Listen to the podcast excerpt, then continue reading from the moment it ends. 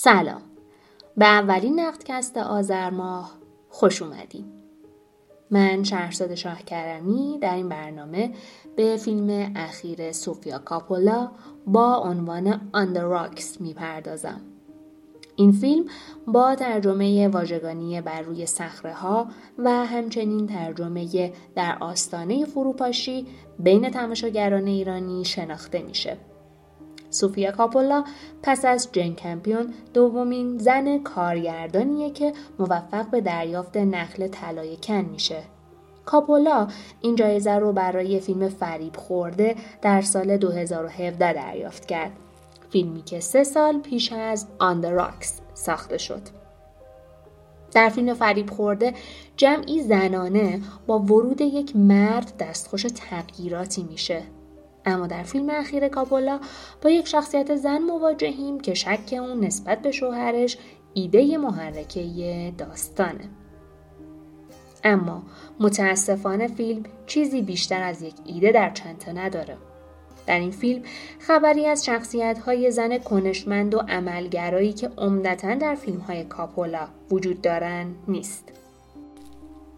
شخصیت لورا با شک عذابآوری مواجهه که در فیلم نه فرایند درونی شدن و کشمکش ناشی از این شک در شخصیت و سیر عواطف اون مورد پرداخت قرار گرفته و نه لورا به عنوان شخصیت زن دست به تصمیم گیری و کنشمندی می‌زنه تا شک خودش رو برطرف و یا به یقین تبدیل کنه. بیل موری در نقش پدر لورا سعی می‌کنه اون رو برای حل این مشکل جدید همراهی کنه. پدر شخصیت دونجوانگونه ای داره که همواره مورد شماتت دخترش قرار می‌گیره. بخشی از زندگی گذشته لورا در ارتباط با رابطه میان پدر و مادرش می‌تونه عاملی برای ایجاد شک بیمورد اون نسبت به همسرش باشه. بنابراین عقده یا complex در شخصیت لورا نهادینه شده و حالا اون رو در موقعیت خاص زندگی زناشویی دچار شک و تردید می‌کنه.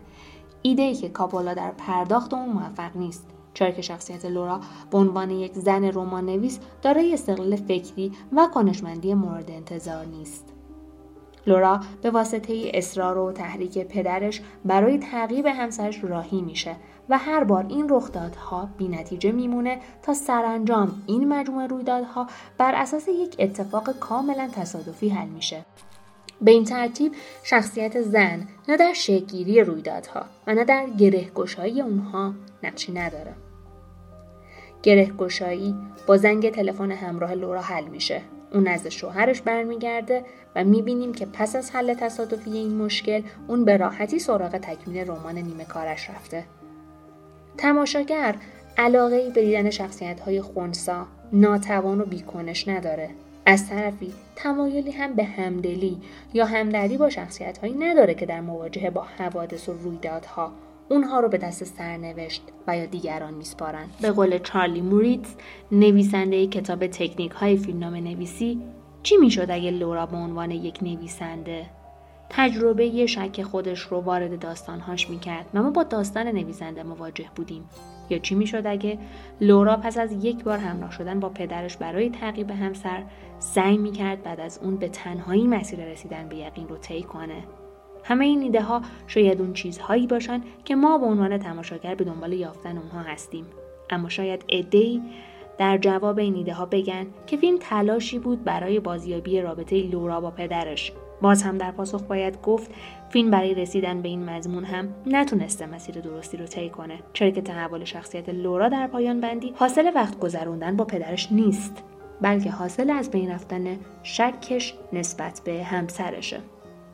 به این ترتیب فیلم آن راکس نه مسیر انتقال تجربه عاطفی و حسی درون شخصیت به مخاطب رو دنبال می‌کنه. و نه تبدیل به فیلم حادثه محوری میشه که شخصیت برای یافتن حقیقت و غلبه بر شک در مسیر تازه‌ای گام برمیداره. فیلم آخر کاپولا شاید اون چیزی نبود که بعد از موفقیت فیلم فریب خورده مورد انتظار علاقه مندان سینما بود.